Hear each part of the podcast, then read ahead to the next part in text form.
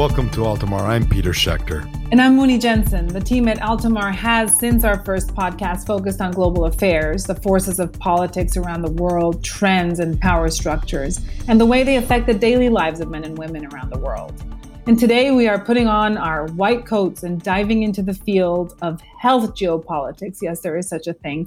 Health diplomacy as the COVID crisis ravages health and economic structures around the world. We will especially focus on the recent World Health Organization um, meeting, and it's been in the news a lot for an entity that most of us did really not give a lot of thought to before. It has now become an important voice of platform for political feuds and the object of much debate. Muni, we're going to talk about how global responses to the COVID crisis have become a new playing field for politicians about the effects of this tug of war on people's health and well-being and the pros and cons of the whole thing, health diplomacy. We are going to be joined by Dr. Amesh Adalja, a senior scholar at Johns Hopkins University Center for Health Security, who has a lot to say about WHO, its shortcomings, its strengths, and so many other issues. And its recent virtual summit that kind of fell under the radar. First, let's remember what this organization is. It was founded in 1948 as an independent international public health arm of the UN acting as an advocate of healthcare, a watchdog for health risks around the globe, and the entity in charge of coordinated global health emergency responses. It has had a really good track so far in combating smallpox, polio, Ebola, malaria, and others. We just are going to go a little deeper in why it is under fire right now. It's under fire, Muni, because the two-day World Health Assembly turned into like a all-out proxy shootout between China and the United States, and then basically went nowhere on any substantive issue. Almost nothing happened. The only real takeaway from the meeting was a watered down call for an investigation on how slowly the pandemic was handled by WHO, with members only approving a quote, comprehensive evaluation of its own response without singling out Beijing as the US wanted, and beyond calls for reform of the institution, weak promises to find the source of the virus and increase access to vaccines. The real drama really was the drama between Xi Jinping and Donald Trump. Yeah, and China has been deploying enormous amounts of money and equipment around the world in an unprecedented show of health diplomacy. Beijing announced $2 billion in funding for WHO. And meanwhile, from Washington, Trump, holding his big stick, threatened to cease funding unless substantial improvements happened in 30 days. So Europe, once again stuck in the middle, tried to hold on to the middle ground. And behind this back and forth, there is a real and dangerous politically motivated feud where smaller, poorer countries, as usual, are jolted, bullied, threatened, and sweetened by both China and the US with a mixed bag of promises of money, equipment, tariffs, threats, sanctions, trade restrictions, and travel bans. The developing world is the true loser of this summit and of this tug of war. That's so well put, Muni. You you did that litany of things super well.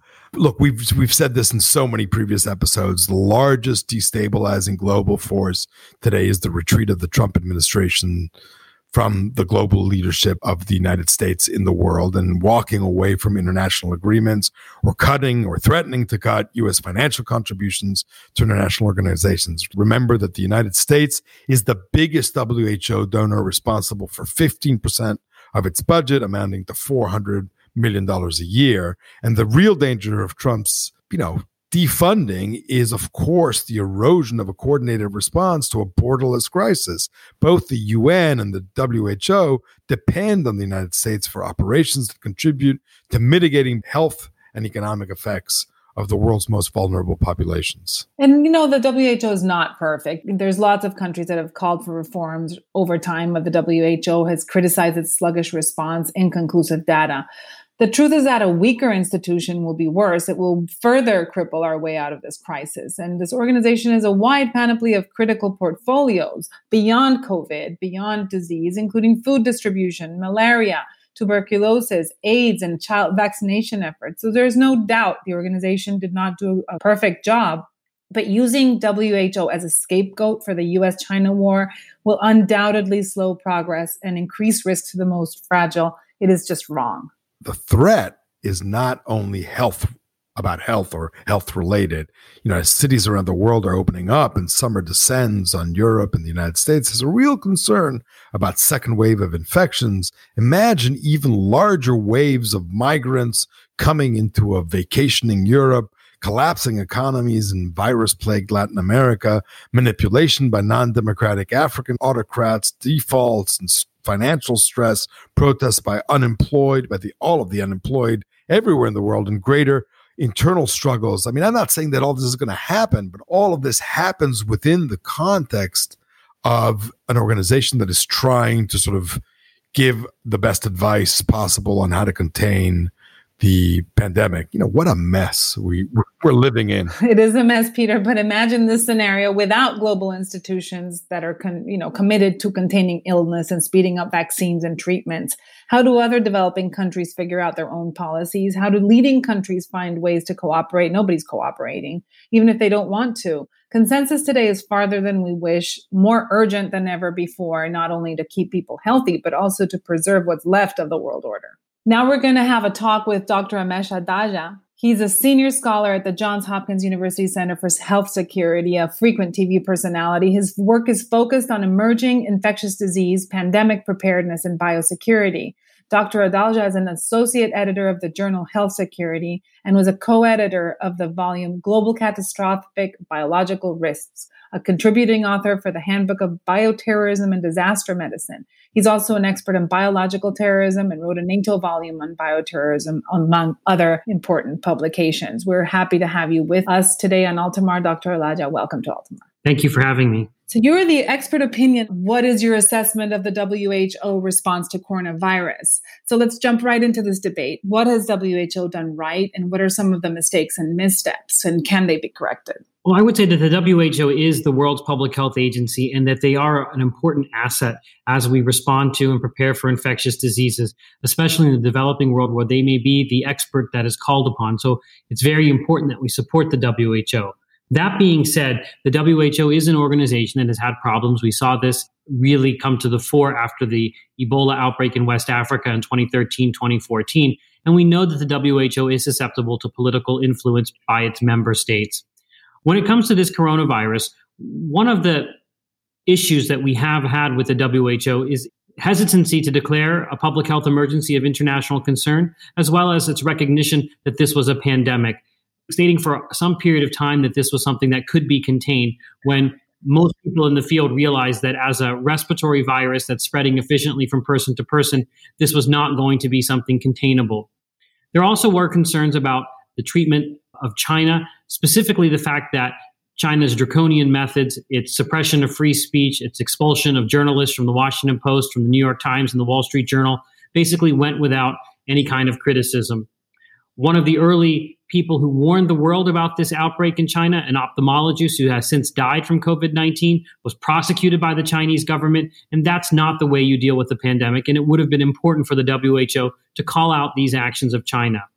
That being said, the fact is that the United States has made its own mistakes with this outbreak, and we can't blame the WHO's failures for what the United States has uh, has done during this outbreak. So we can't deflect blame from ourselves here. But there is an opportunity for the WHO to reform, to get better, and to be less susceptible to political influence, and also to start to include Taiwan in in its uh, World Health Assembly and in the World Health Organization. Taiwan is one of the exemplary states that have done an excellent job with curtailing this coronavirus pandemic, yet they are not a member of the WHO because of political pressure to placate China. Doctor, taking a step back institutionally, what is WHO's main specific contribution to mitigating COVID? What is its real mandate? Is it research, data collection, beyond the global discussion, why is it so relevant? The WHO is so relevant because it is a, a, group of technical experts that can help countries develop response plans to this coronavirus. They can help with data collection,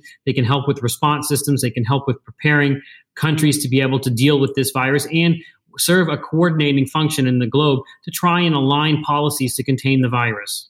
Answering the first question, you mentioned the importance of reforming the WHO. So let me ask you two double barrel questions, if I might. One is, is there a pro China bias in the WHO, and specifically a pro China bias by its present director general? as some in the US have claimed? That's, I guess, the first question. And I'm, I'm going to follow that up with what specific reforms should the WHO undergo to reduce any bias, whether it's pro China or other biases? So I'm not a WHO insider, so I can't actually say whether or not there's a pro-China bias among its director general or among its its actions. I do know that anytime that there is an epidemic infectious disease, there often is political pressure to not declare a public health emergency of international concern and to try and uh, placate member states who may be affected by this outbreak. And I think that's something that has always hampered the WHO's ability to be an impartial observer or an impartial participant in an outbreak response. When it comes to what, what do I think they could do to reform and uh, insulate themselves from political pressure, I think it's going to be very hard. The WHO is a United Nations agency, and the United Nations itself is susceptible to those same political pressures that the WHO is part of. But one simple thing we can do, since the WHO is an agency that is tasked with protecting the public's health, is to allow all countries to participate to allow Taiwan to be a member of the WHO, irrespective of their UN membership, irrespective of what China may think or if it offends China. Because for public health, there shouldn't be borders here. We really need to learn from everybody. We need to have situational awareness of every country. That's one simple thing that the WHO could do in order to enhance public health. But honestly, that's chances of that happening are pretty small given the importance, growing importance of China as a contributor to WHO. Right. China does contribute information, but the question boils down to are you for public health or are you not for public health? And if you are for public health, you want all countries to be able to participate and freely exchange ideas. And you don't want to have countries banned from the World Health Assembly, not because they did something wrong. What, what has Taiwan done wrong in this response? No, no, I, I don't want to argue. I'm completely with you on the substance. I'm just trying to be a realist and ask myself, is that reform really going to happen? Or are there other reforms that WHO ought to be thinking of or countries together ought to be pushing the organization to undertake? There are ways, if, if, the WHO became independent of funding of member states, that may be one way to, to think about this happening. But, and then there are big global health NGOs now that are available to donate money. So you can see groups, I could imagine groups like the Gates Foundation putting money into the WHO to relieve the WHO of the pressure to placate member states. But I think it's going to be very hard because the WHO is a is ultimately going to end up being victim to politics like everything is when it comes to global diplomacy. Let's move and talk a little bit about the COVID vaccine. Where do you see the vaccine race now and how is geopolitics playing in this? With the, the race for the vaccine, I would say that we are making rapid progress with the coronavirus vaccine. This is a, a, virus that hadn't even been characterized as of December of 2019, and now we're in phase one and phase two clinical trials all around the world. And what we're seeing likely is that you're going to have multiple candidates progressing, and whoever makes the first vaccine that's that's viable likely will vaccinate their own country first, even if that's not the best public health measure. We, we've seen that happen, for example, during 2009 H1N1 when Australia developed the first pandemic vaccine and did not export the vaccine until they had vaccinated their own country first. So that's likely to happen. So there are going to be countries that are locked out because they are in a place where the vaccine is being manufactured. And I think this is going to be just a simple fact that that's, that's going to happen. Should there be a, a an investigation into the animal origins probe and and what to do about wet markets in the future? I noticed that there was a front page article. I, I don't remember if it was in the Washington Post or the New York Times about wet markets in China.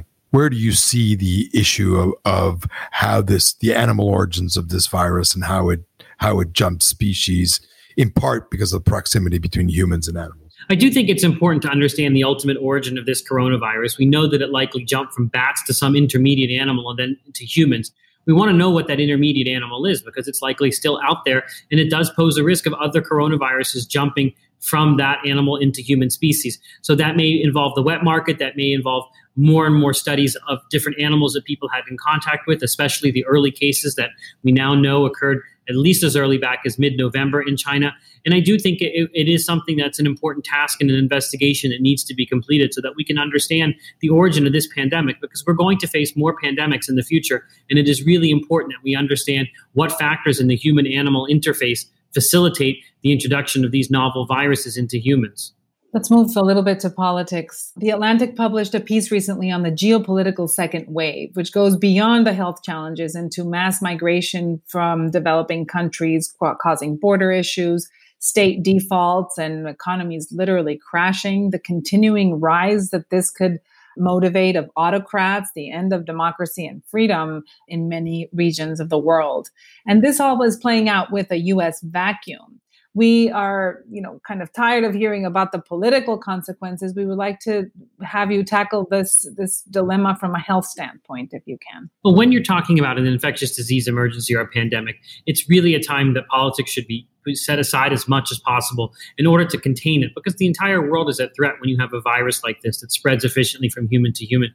But the fact is we live in a political world and everything has this political overlay and diplomatic tensions can get exacerbated by pandemics. And we've seen that not just with this pandemic, but with pandemics in the past, for example.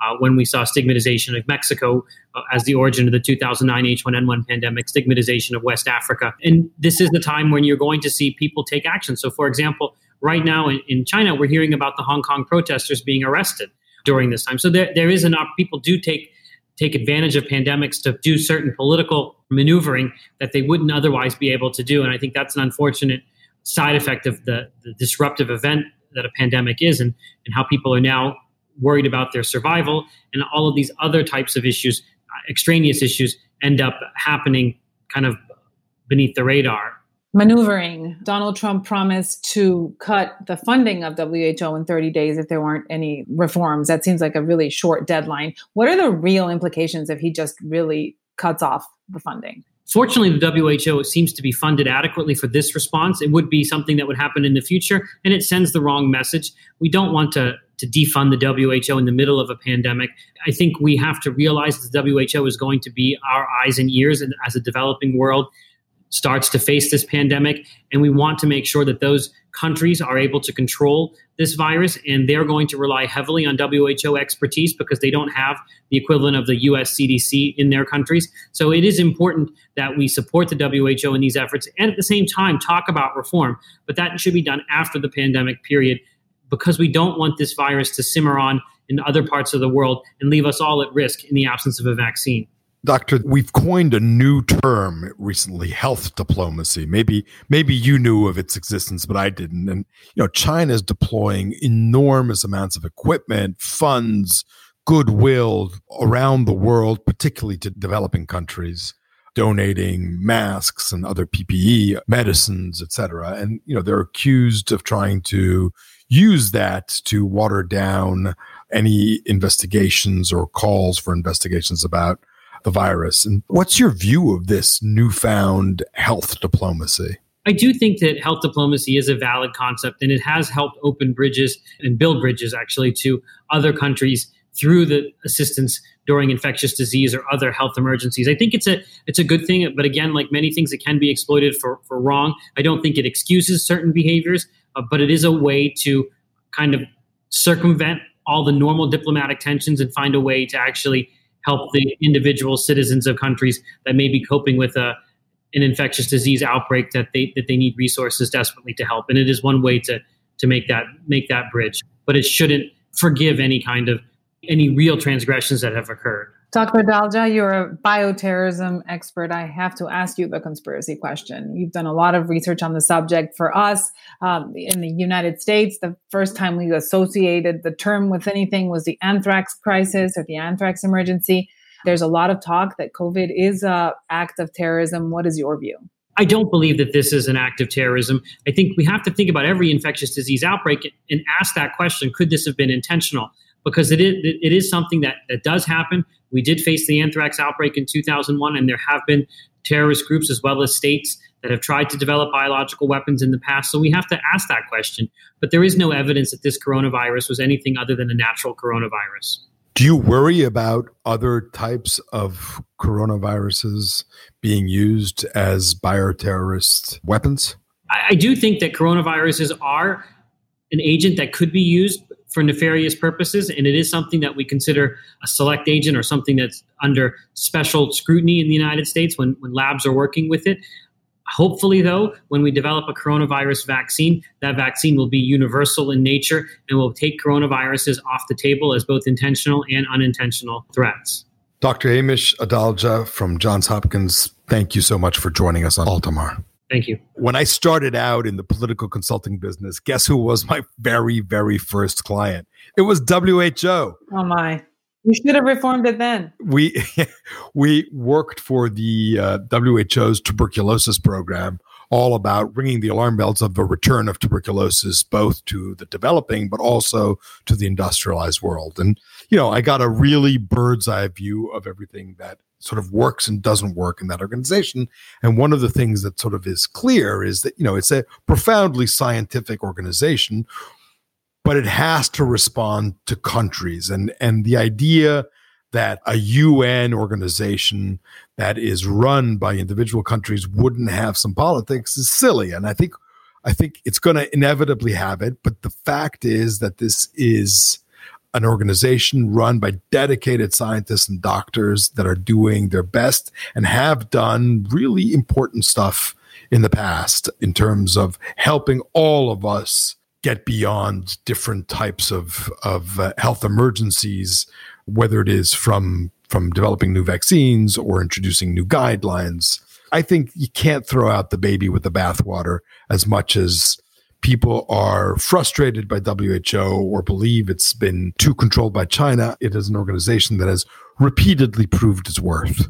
Yeah, I think that the situation right now is you have a bunch of doctors and scientists trying to defend themselves politically. And I think we've talked about this for two years on this podcast the fact that globalization is coming to an end, unfortunately. And we think, and I think this, this is the last frontier. If it's coming to an end in the health organizations, then really all of these institutions need to start looking inside and find out whether they should self reform before they are put in the crossfire of countries that are feuding on trade or feuding on politics, and then let the doctors do their jobs. But I do believe it's naive to think that they would be exempt, especially in light of this very, very global situation. Well, I think that that's true, but it, fundamentally, we don't have to talk about countries. We really only have to talk about increasingly, it's just about the United States and China. And both of these countries need to learn to stop politicizing. And I do think, as I've heard you say many times before, that you know this could happen if there is, depending on the election results in the United States. I think uh, I have no belief that another president, whether Republican or Democratic, is going to be equally tough on China. But I do think they may be more constructive on global organizations like WHO.